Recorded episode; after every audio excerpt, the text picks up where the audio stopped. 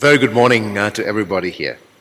Um, can I get you to open up, please, in your Bibles or your devices uh, or the order of service, uh, which you could you can scan on, uh, at the entrance, uh, to Philippians chapter 4, verses 10 to 20. Philippians chapter 4, uh, verses 10 to 20. this morning we're coming to the final sermon in our series on Paul's letter to the Philippians. Uh, he's already dealt with the main things that he wants to say about the issues in the Philippian church, uh, climaxing with our passage last week. Uh, and the end of the letter, uh, verses 21 and 23, the last three verses are greetings, which we looked at briefly when we looked at the greetings at the beginning of the letter. Uh, so we won't be doing that again today. Uh, we're finishing with verses 10 to 20, which also circles back to the theme of gospel partnership that started at the beginning of the letter. So let's pray. let's ask God to help us uh, as we look at His Word together. Our Heavenly Father, we thank you that we can look at your Word together now. Uh, we pray that you'll speak to us uh, by your Spirit through your Word. We pray that you help me to preach your Word uh, clearly and faithfully. Uh, and we pray that Christ will be honored in all that we say and think. We ask this, Lord, in Jesus' name. Amen. Why do you have a standing order with your bank? Uh, to transfer your pledge to the church each month? Or why do you put money in the collection box at the back there, or you or scan the QR code for giving each week?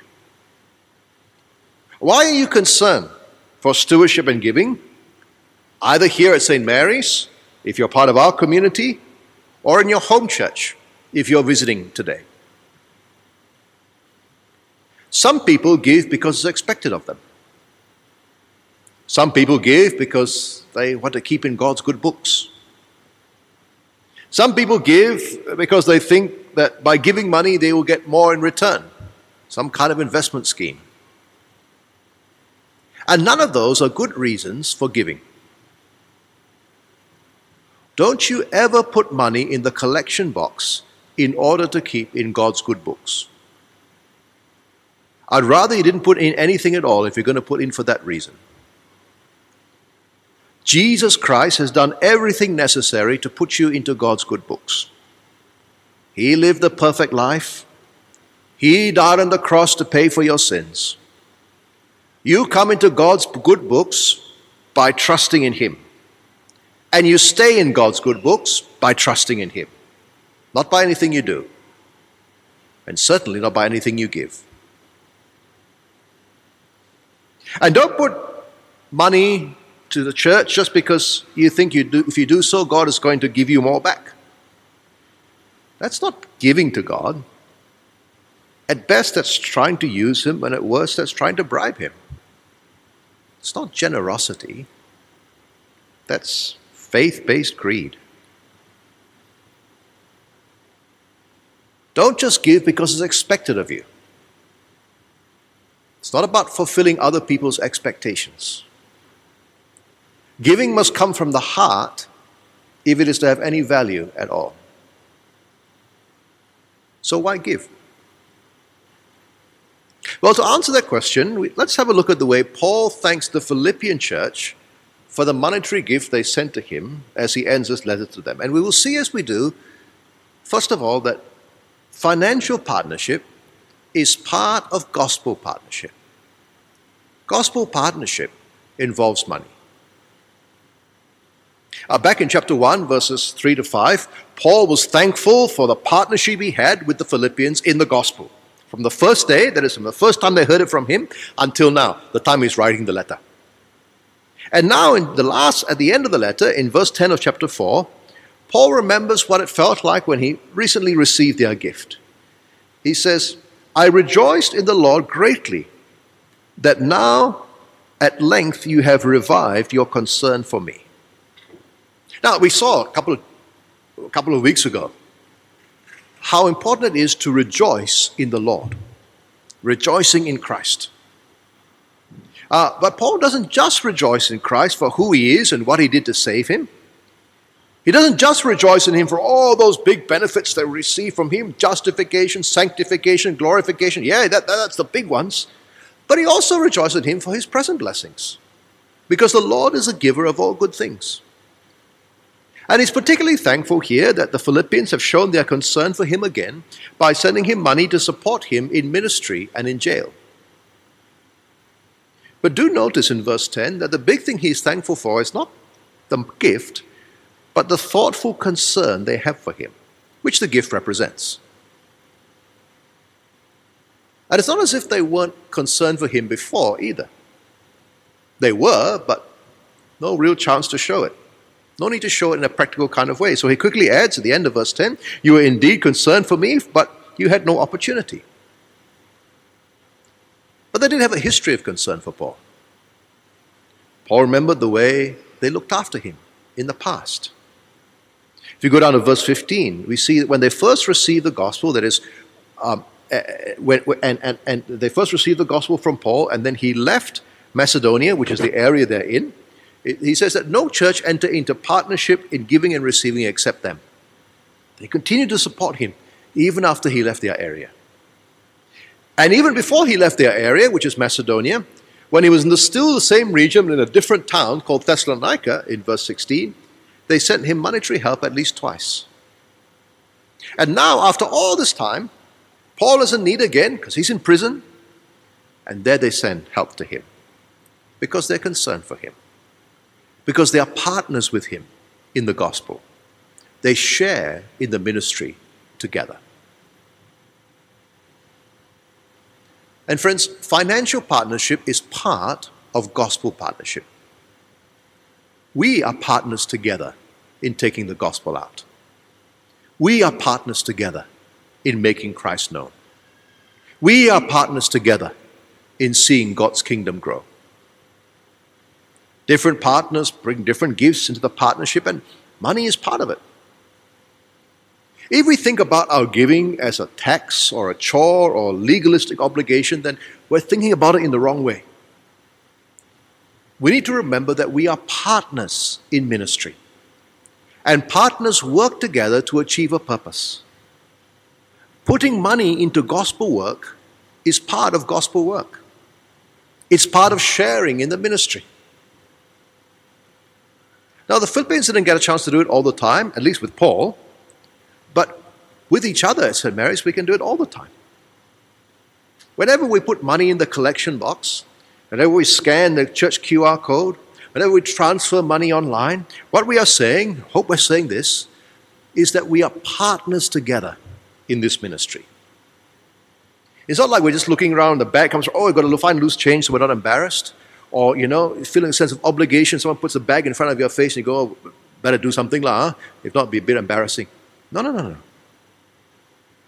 We give because we have a sense of partnership with the gospel work that's being done here. And so it is good that we have to be purposeful in how we give. Got to go to that box and put it in. You've got to think about transferring that money. You've got to purposely go and scan that QR code.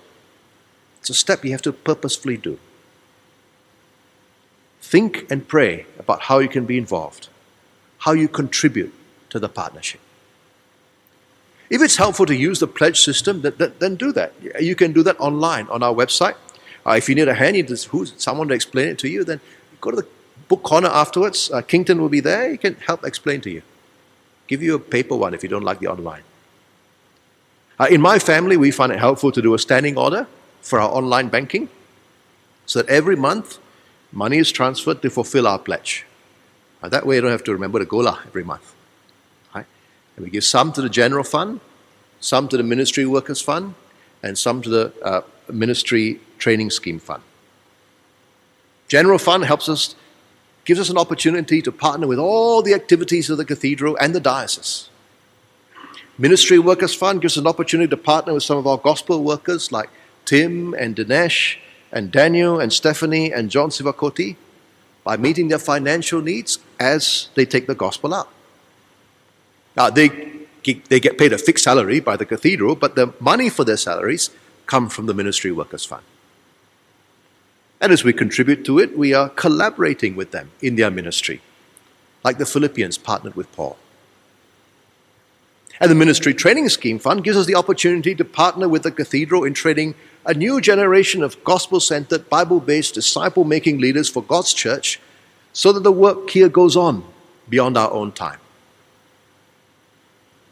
Gospel partnership includes giving and receiving. Money is part of the work of the kingdom. And the Spirit, through the Apostle Paul, reminds us of that today. However, it doesn't mean that Paul was a prosperity teacher. Now, there are false, some false teachers who run around trying to raise funds by saying that God wants you rich. God longs for you to be rich to solve all your financial problems, but you're blocking it by not giving your money away. So, the way to be rich is to give money to the church, and then God will bless you and make you more rich. Now, of course, they put it in much more spiritual kind of terms, lah. But that's essentially what they're saying. And, friends, that is not what gospel partnership is about. God's goal for us is not that we should be rich, but that we should be more and more like Christ in our character. God's plan for us is not that we should be greedy, but that we should be godly. God can use riches as part of achieving that. He can also use poverty as part of his plan for achieving that. Or he can use different things at different times, like he did for Paul. The world sees success as getting more and more money. God sees success as becoming more and more like Christ. What He wants us to learn is contentment. Because that's what godliness looks like when it comes to money contentment.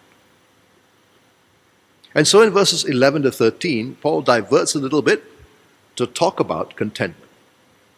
Uh, the reason he does that is he wants to clarified that the reason he's telling them about his joy in the Lord uh, for their care is not because he's trying to get them to give more. Verse 11, he says, Not that I am speaking of being in need, for I have learned in whatever situation I am in to be content. He says in verse 12, I know how to be brought low, I know how to abound. In any and every circumstance, I have learned the secret of facing plenty and hunger, abundance and need, I can do all things through him who strengthens me. You see what he's saying? He rejoices in the Lord for the gift from the Philippians, but he's actually content. He says in verse 14, it was kind, or literally good, or proper, or commendable for them to share in his troubles. That share word there is the Again, the word for partnership or communion or fellowship, they're partnering with Him. Uh, it's got, it's got a prefix on it to indicate togetherness, so that together they are partnering with Him in His troubles. Uh, Paul was suffering in prison for the gospel, and by giving, him, giving him this gift, in a sense, that they were sharing, they were joining with him in that. So he's not ungrateful. But what's important to him is not, is not so much the money, but the concern, the partnership that stands behind it. As far as the money goes, Paul's content either way. He knows what it's like to be rich, he knows what it's like to be poor. He knows what it's like to have, you know, 10 course Chinese banquets or whatever the equivalent was in those days. He knows what it's like to go hungry. And he says he's learned in whatever circumstance to be content. Whatever situation God has placed him. He can, verse 13 again, do all things through Christ who gives him strength. Now, that's another verse that's often misquoted, isn't it? I can do all things through him who gives me strength. I can pass my exam, I can get that job, I can win that girl, I can sell that house, but look like the context. When Paul says he can do all things through him who gives him strength, he's not talking about scoring straight A's in his exams or being successful in his business or closing that deal. He's talking about being content in whatever situation God places him. I can do riches, I can do poverty. I can do hunger, I can do plenty. I can do abundance, I can do want. I can do all things through Him who strengthens me. Can we say that, friends? If God's goal is to make us more like Jesus, then contentment will be one of those lessons that He wants to teach every one of us. There may be all kinds of circumstances in which we need to learn contentment. Maybe in the area of finances, learning to be content with what God has given us and not pining for what He's given others. Maybe in other areas. May need to learn to be content with the family He has given us. We may need to learn to content with the gifts and abilities He's given us, with the body He's given us. We Might need to learn to be content with some other circumstances which we've been put in and we don't have a choice about. How do we learn to be content? It is through Him who strengthens us. Need to learn to rejoice in Jesus, to prize Him, His death for us on the cross, His glorious resurrection, Jesus above everything else. Need to realize more and more deeply that in the end, that's the only thing of lasting value. It's the only thing that lasts forever. On the judgment day, the only thing that will save us from God's condemnation is the, is the righteousness of Christ, that perfect, faithful life that Jesus lived and we didn't, credited to our account. And our sins debited to His, paid for us on the cross. Otherwise, no matter how what our circumstances are, we have no hope in the end. But knowing Christ, belonging to Him, being found in Him. That means we've got the most valuable thing and the most important thing in the world all sorted out. That means being assured of eternal life through faith in Him. Everything else pales into insignificance beside that. Turn your eyes upon Jesus. Look full in His wonderful face, and the things of earth will grow strangely dim in the light of His glory and grace. Knowing Christ how good it is to know Him helps us be content. And knowing that the future is secure in Christ does help us to be content now. It's easier to be content in this life when you know it's only temporary. When you know your destination is so great, so good, so permanent, doesn't matter so much lah whether you sit in first class or second class or third class on the train on the way there. Doesn't matter so much lah if the passenger beside you talks too much or is ignores you or is pleasant and friendly. Still matters, but not as much. Furthermore, it's also easier to be content in this life when we learn to see things from God's perspective. When our priorities begin to align with God's priorities when holiness becomes more important to us than gain, and character more important than convenience. that's not to say contentment's easy. I know that as much as you do. But we have Christ who gives us strength. And as God throws all different situations our way, we can learn step by step to be content in all of them as we find our true joy in Jesus.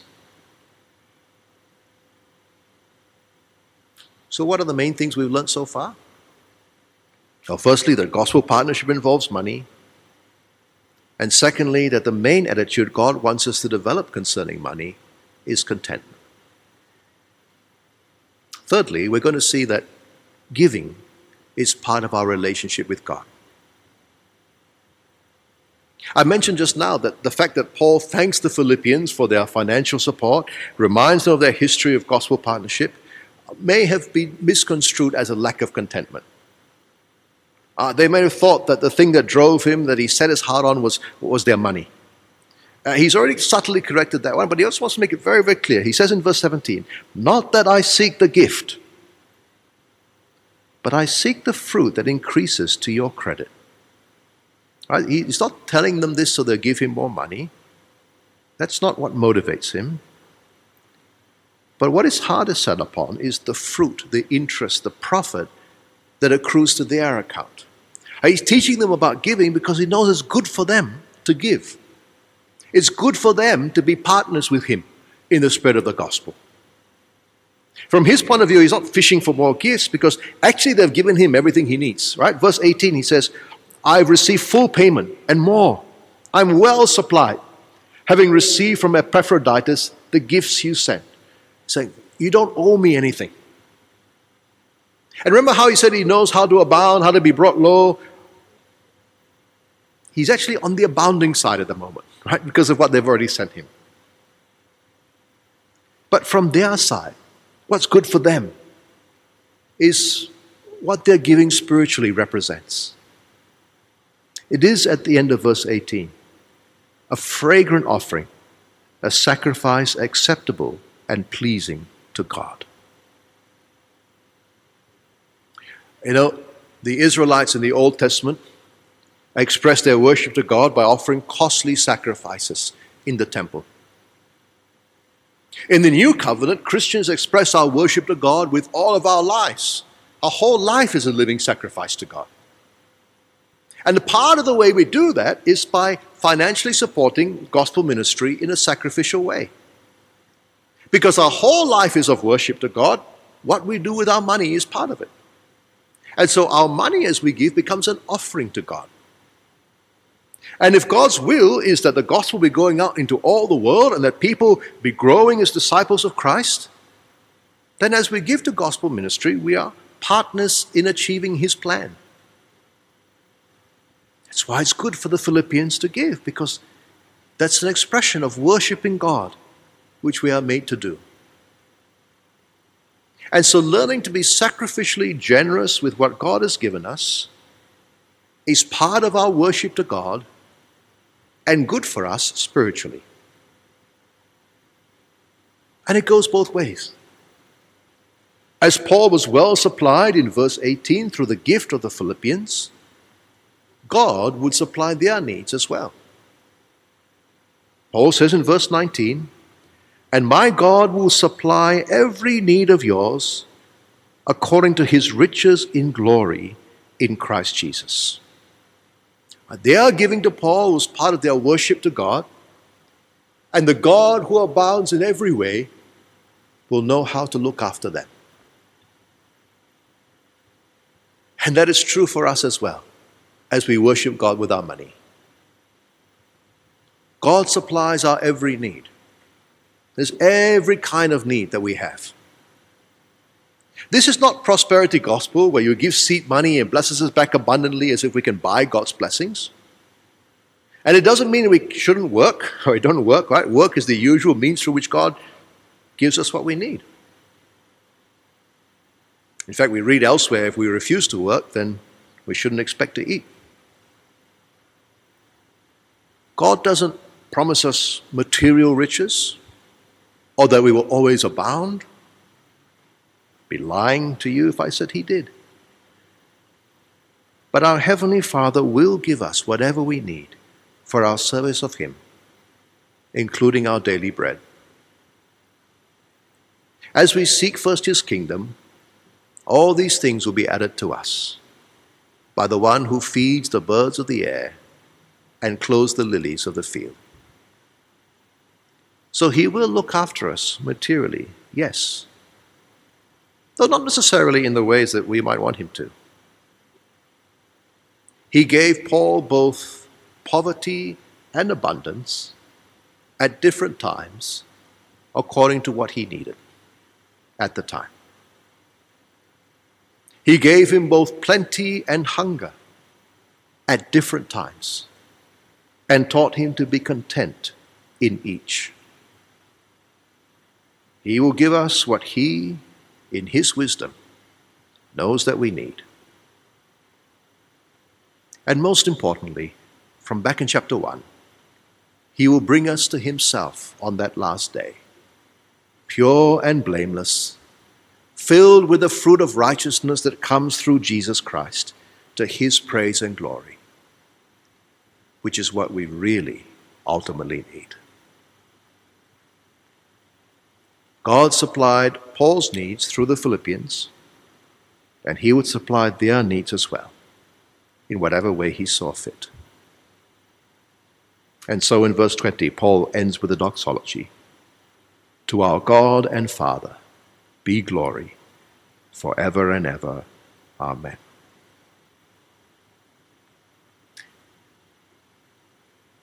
So, what have we learned today about giving? Firstly, We've learned that gospel partnership involves money. We give because we are partners in the gospel. Second, we've learned that the main attitude to develop with regards to money is contentment. And our attitudes toward giving and receiving should reflect that. And thirdly, we've learned that being partners in supporting gospel ministry is part of our worship to God. We give as part of our response to the God who loves us and looks after us in every way. It's part of our relationship with Him. So, why give money for ministry? Whether it's St. Mary's or any other gospel ministry. Give because you have been touched and transformed by the gospel of Jesus Christ. Give in response to what Christ has done for you. Give as an expression of thoughtful concern and partnership with others who are doing gospel work. Give as part of your growing in godliness and contentment. Give sacrificially as part of your lifestyle of worship. Give in order to advance the kingdom. Give for the glory of your God and Father, who loves you and supplies all your needs in Christ Jesus. And to him be glory forever and ever. Amen.